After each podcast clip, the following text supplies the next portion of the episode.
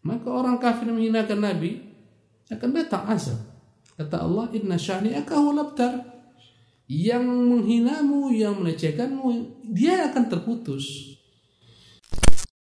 Bismillahirrahmanirrahim. Assalamualaikum warahmatullahi wabarakatuh. Alhamdulillah.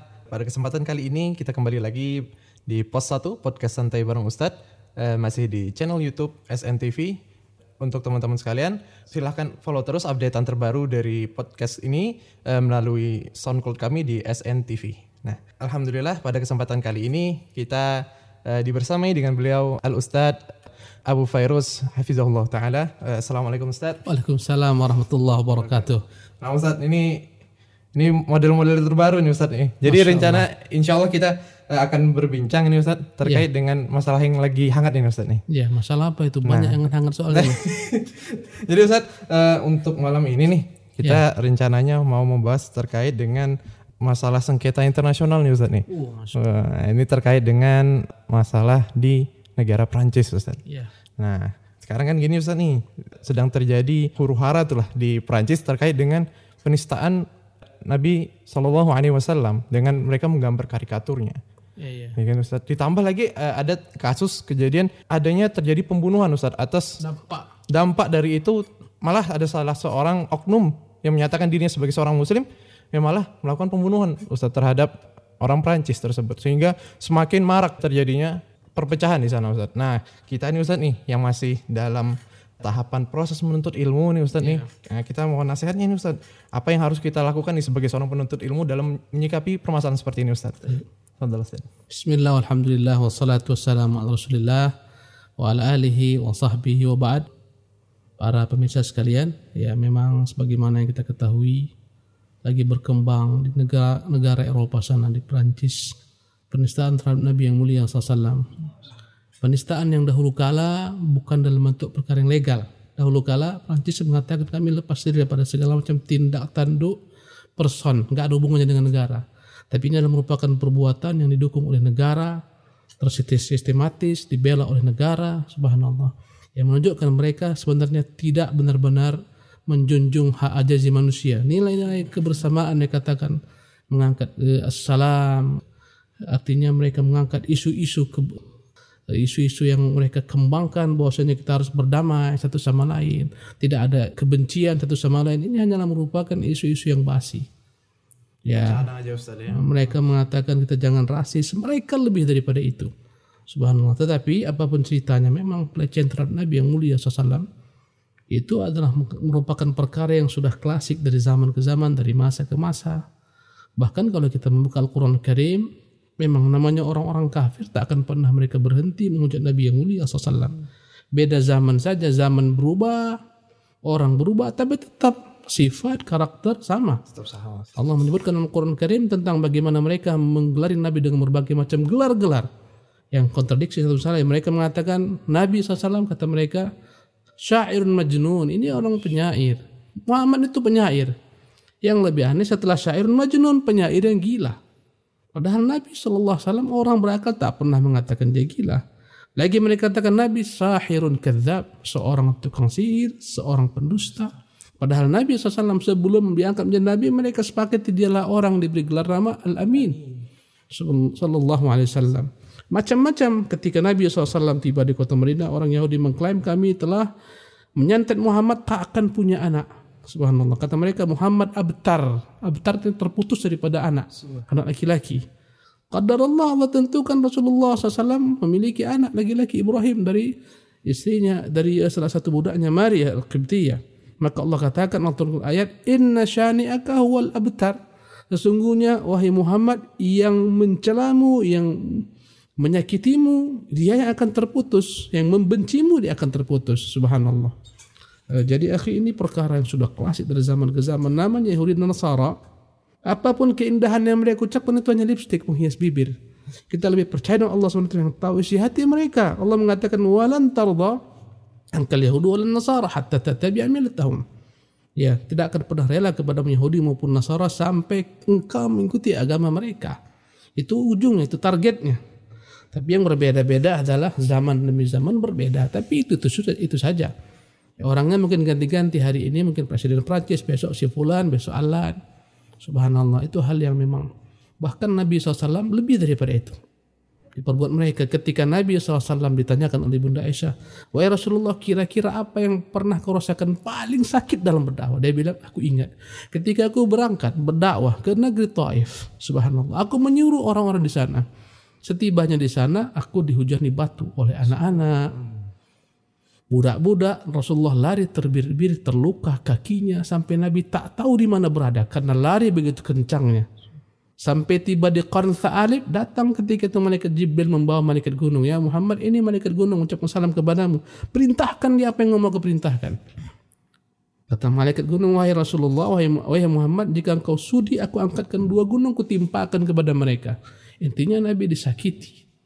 Subhanallah. Nabi terluka pada perang Uhud sallallahu alaihi wasallam. Ya, memang ini tipe-tipe orang orang kufar. Ya.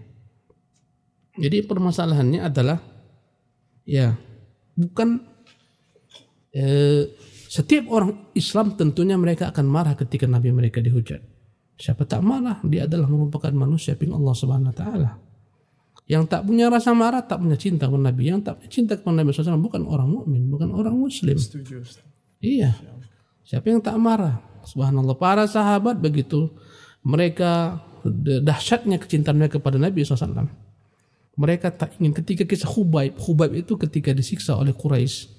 Apa kata Quraisy? Kira-kira kau ingin nggak jika Muhammad menempati posisimu ini? Kata demi Allah, satu duri pun aku tak rela ketika menyakiti, menyakiti Rasulullah SAW. Segitu keimanan iya. Dipotong-potong tangan oleh mereka, dipotong tangan, dipotong kaki, khubaib. Subhanallah. Dia tidak tetap istiqamah dengan agama Islam. Masya Allah. Ya, intinya memang Rasulullah SAW itu memang padahal dia adalah merupakan rahmatan lil alamin. Nabi itu tak pernah menyakiti orang kafir. Tak pernah. Ketika datang Nabi ke kota Madinah, Rasulullah tidak mengusir Yahudi. Bahkan Rasulullah bekerjasama dengan Yahudi untuk membuat kesepakatan damai. Ya namanya uh, piagam Madinah. Tetapi Yahudi yang berkhianat, mereka membunuh Nabi sehingga mereka diusir Nabi pada peristiwa pengusiran Bani An-Nadir, Bani Qainuqa. Mereka melecehkan perempuan muslimah yang mereka telanjangi di pasar, maka mereka diusir. Ya, Bani Nadir, Bani Quraidah juga mengkhianati Nabi SAW pada perang Ahzab. Nabi tak pernah berbuat kezaliman kepada orang kafir sallallahu alaihi wasallam. Ya, bahkan begitu dahsyatnya akhlak Nabi yang mulia sallallahu ketika Rasulullah menaklukkan kota Makkah, orang-orang dahulu menyakitinya, membunuh pamannya, semuanya Rasulullah SAW katakan di hadapan mereka pada penaklukan kota Makkah. Apa kata Nabi? Mata dhunnuna anni fa'ilun bikum wahai masyarakat, wahai manusia, kira-kira apa yang kalian prediksi akan kulakukan kepada kalian? Ya, padahal mereka semua dibawa ke Nabi SAW. Kalau kata Nabi sembeli sembeli, kalau kata Nabi bunuh bunuh. Ya. Apa kata mereka? Dahulu mereka mengatakan syairun majnun, penyair gila, sahirun kadzab. Sekarang berubah. Anta akhun karim, engkaulah saudara kami yang mulia, wa bunu akhin karim, engkaulah anak daripada saudara kami mulia. Berkata Nabi, "Inni aqulu lakum kama qala Yusufu li ikhwatihi." Hari ini aku akan katakan kepada kalian sebagaimana Yusuf berkata kepada saudara-saudaranya, "La tasriba alaikumul yaum." Tak ada balas dendam. Yaghfirullahu lakum. Allah mengampuni kalian. Kata Nabi, "Idhabu, pergilah kalian fa antum tulaqa." Kalian semua bebas. Padahal semua tawanan Nabi SAW. Ini akhlak beliau. Jangankan menyakiti manusia. Rasulullah mengharamkan menyakiti binatang sallallahu alaihi wasallam. Kata Nabi, "Dakhalat imra'atun eh, dakhalat imra'atun annara fi hirratin habisatha. Seorang perempuan masuk neraka gara-gara mengurung kucing. La hiya at'amatha tak diberi makan wala tarakatha ta'kulu min hasyashil ar. Tidak dibiarkan kucing ini mencari makan, dikurung tak diberi makan, masuk neraka. Inilah Nabi SAW. Ya, maka dia uh, Rasulullah SAW Allah kata, katakan dalam Al-Qur'an Karim ya tentang beliau SAW bahwa beliau adalah merupakan rahmat bagi alam semesta. Alam semesta tapi lihatlah bagaimana sikap orang-orang kafir terhadap Nabi yang mulia SAW. Ya, akhi. Jadi Ustaz, sebaiknya nih bagi kita nih, kalau Rasul kan, Masya Allah, dari apa yang beliau sampaikan, beliau memaafkan. Nah, kalau kita nih Ustaz, kadang-kadang, apalagi dengan uh, semakin maraknya berita di media ya. sosial nih Ustaz, kan, hmm. kadang-kadang giroh kita tuh, wah ini kita jadi malah ingin ikut berkomentar dan sebagaimana. Apa ya. yang harus kita lakukan Ustaz nih? Sebaiknya. Ya, pertama, semua, semua orang itu harus mengingkari sesuai dengan tingkatan yang mampu dia lakukan. Dan Nabi telah menyusun segala sesuatu dengan tingkatan-tingkatannya. Kata Nabi man ra'a minkum munkaran falyughayyiru barang siapa nanti akan melihat kemungkaran hendaklah dia merubah dengan tangannya. Fa in lam fa bilisani tak mampu dengan tangan maka dengan lidah lisan. Nasihat hujah. Fa in lam fa biqalbih jika tak mampu maka dengan hatinya. Wa dzalika iman. Itulah selemah-lemah iman. Ya dan jangan sampai orang dalam mengingkari kemungkaran melampaui batas kemampuannya. Subhanallah. Misalnya nih sekarang, karena ada pelecehan yang saya dengar ya sebelum terjadi pelecehan Presiden Perancis ini, Macron ini, ya ada salah seorang guru yang menggambar karikatur Nabi SAW, kemudian ditunjukkan kepada murid-muridnya, ada salah seorang mereka yang beragama Islam dari chatnya dia begitu marah. Ketika gurunya keluar dalam jalan yang sepi kemudian dia dibunuh dia penggal kepalanya dan di akhirnya telah di dia telah dibunuh oleh orang-orang Prancis tindakan ini adalah tindakan yang melampaui ya batas yang dibolehkan oleh Rasulullah SAW ya. Dalam menerapkan hal-hal semacam ini tak boleh diserahkan kepada orang-orang awam. Andai kata engkau lihat ada orang mencela Nabi SAW, tak bisa kau ambil pisau, kau bunuh dia, tak bisa. Gak bisa. Harus ini semua melalui proses yang syar'i, yang legal, agar tak muncul kerusakan. Ya, jadi jangan sampai gara-gara perkara ini akhirnya kita orang kafir, kita bunuh dia, tak bisa. Betul.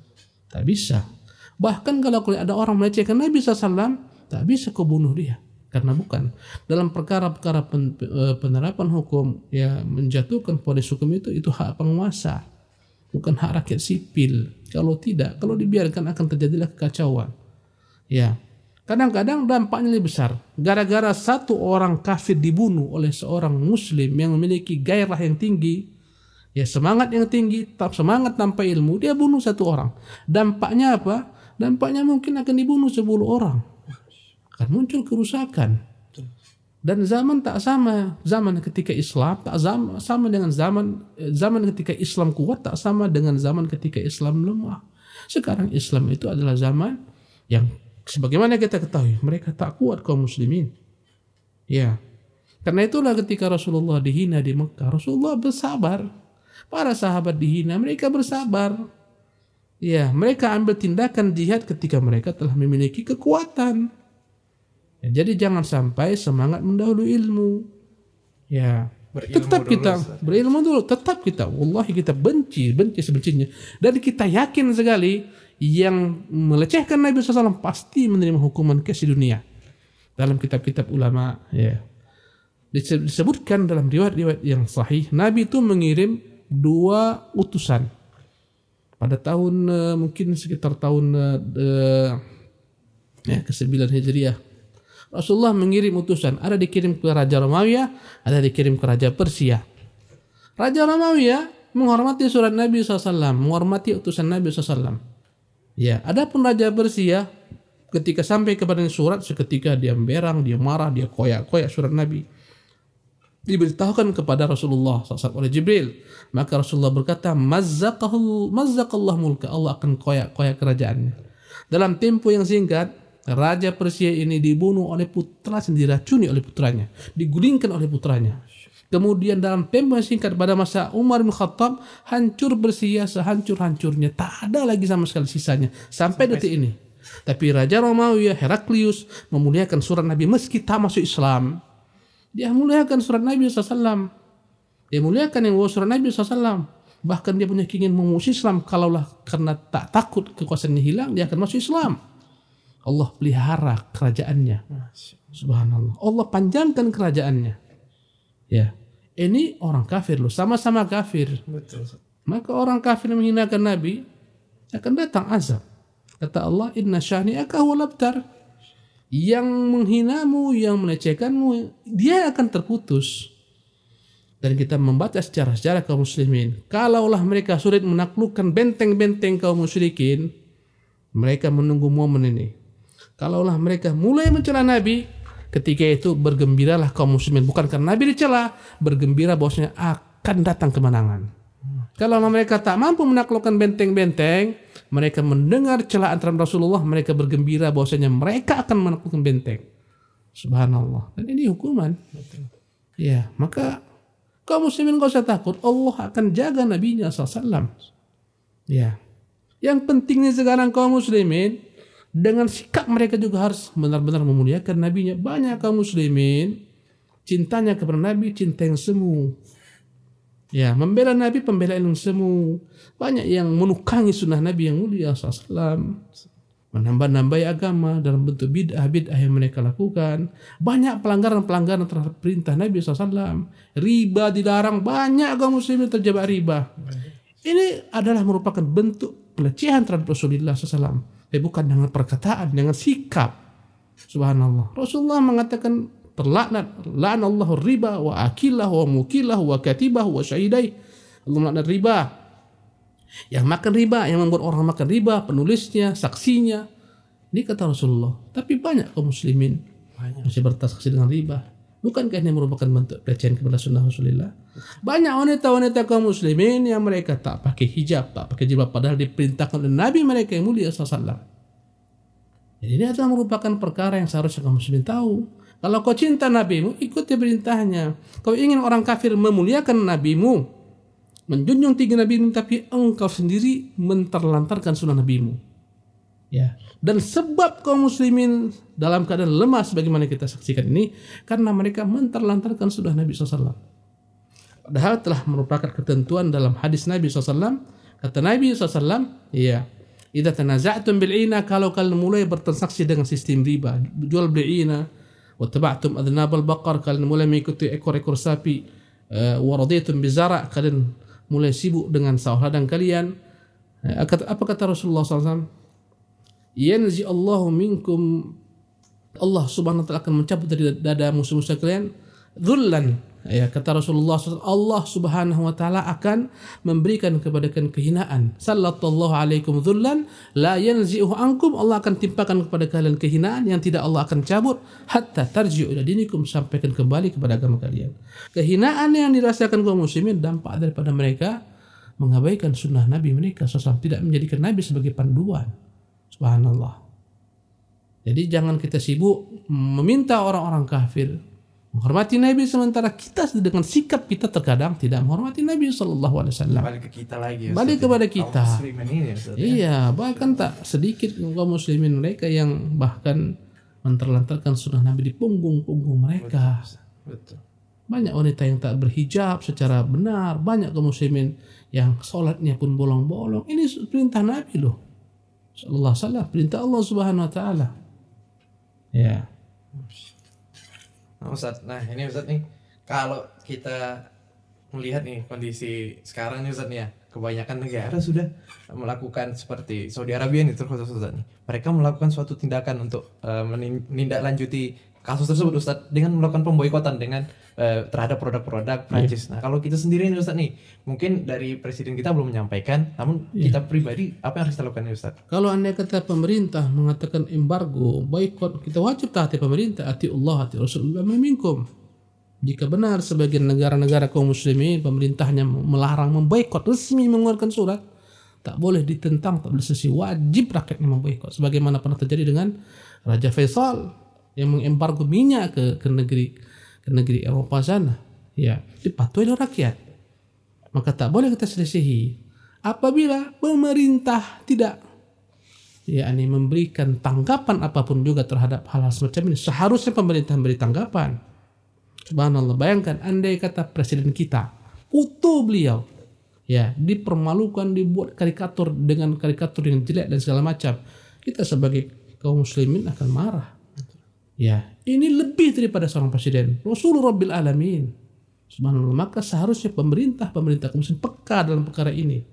Mereka punya kekuasaan, dipanggil ke para duta-duta, eh, para duta-duta yang ada di negeri-negeri muslimin, duta-duta praktis ini. Tak benar sikap kalian ini perkara yang bertentangan dengan hak ajazi manusia, saling menghormati satu sama lain. Ya, seharusnya demikian keadaan. Ya, pemerintah kaum muslimin banyak dan jumlah kaum muslimin miliar, miliaran jumlah kaum muslimin. Mereka jangan diganggu kalau mereka terganggu bahaya, subhanallah. Kita lihat bagaimana praktis kebingungan ketika mulai banyak orang-orang yang meninggalkan produk-produknya. Ini adalah bab ekonomi saja. Sikap kita, ya sebagai kaum muslimin, mendukung segala macam perkara yang membuat mereka semakin sempit agar mereka paham sebagai pelajaran bagi mereka. Subhanallah. Produk-produk mereka tak perlu kita pakai. Subhanallah. Tak perlu kita kita pakai. Itu yang bisa kita ma- ma- yang mampu kita lakukan. Ya. Itu termasuk bentuk ikhtiar kita tadi juga Ustaz ya. Iya, bentuk kecintaan kita kepada Rasul. Tinggalkan produk mereka. Kalau perin- pemerintah memerintahkan, wajib kita taati. Ya, tak usah pakai produk mereka, biarkan saja biar mereka merasa bagaimana mereka melecehkan Islam dan kaum muslimin ini simbol agama loh. Mereka katakan ini kebebasan dalam mm, berpendapat tak bisa. Nggak bisa. Jadi omong kosong yang mereka katakan Ham itu omong kosong belaka. Iya. Nah, Masya Allah. Eh, nah Ustaz, sepertinya untuk episode kali ini kita cukupkan dulu Ustaz. alhamdulillah. Pada pembahasan tersebut, eh, semoga pemirsa sekalian bisa me- mengambil sebuah kesimpulan dari apa yang beliau sampaikan. Nantikan terus episode-episode selanjutnya hanya di channel SNTV. Barakallahu fikum.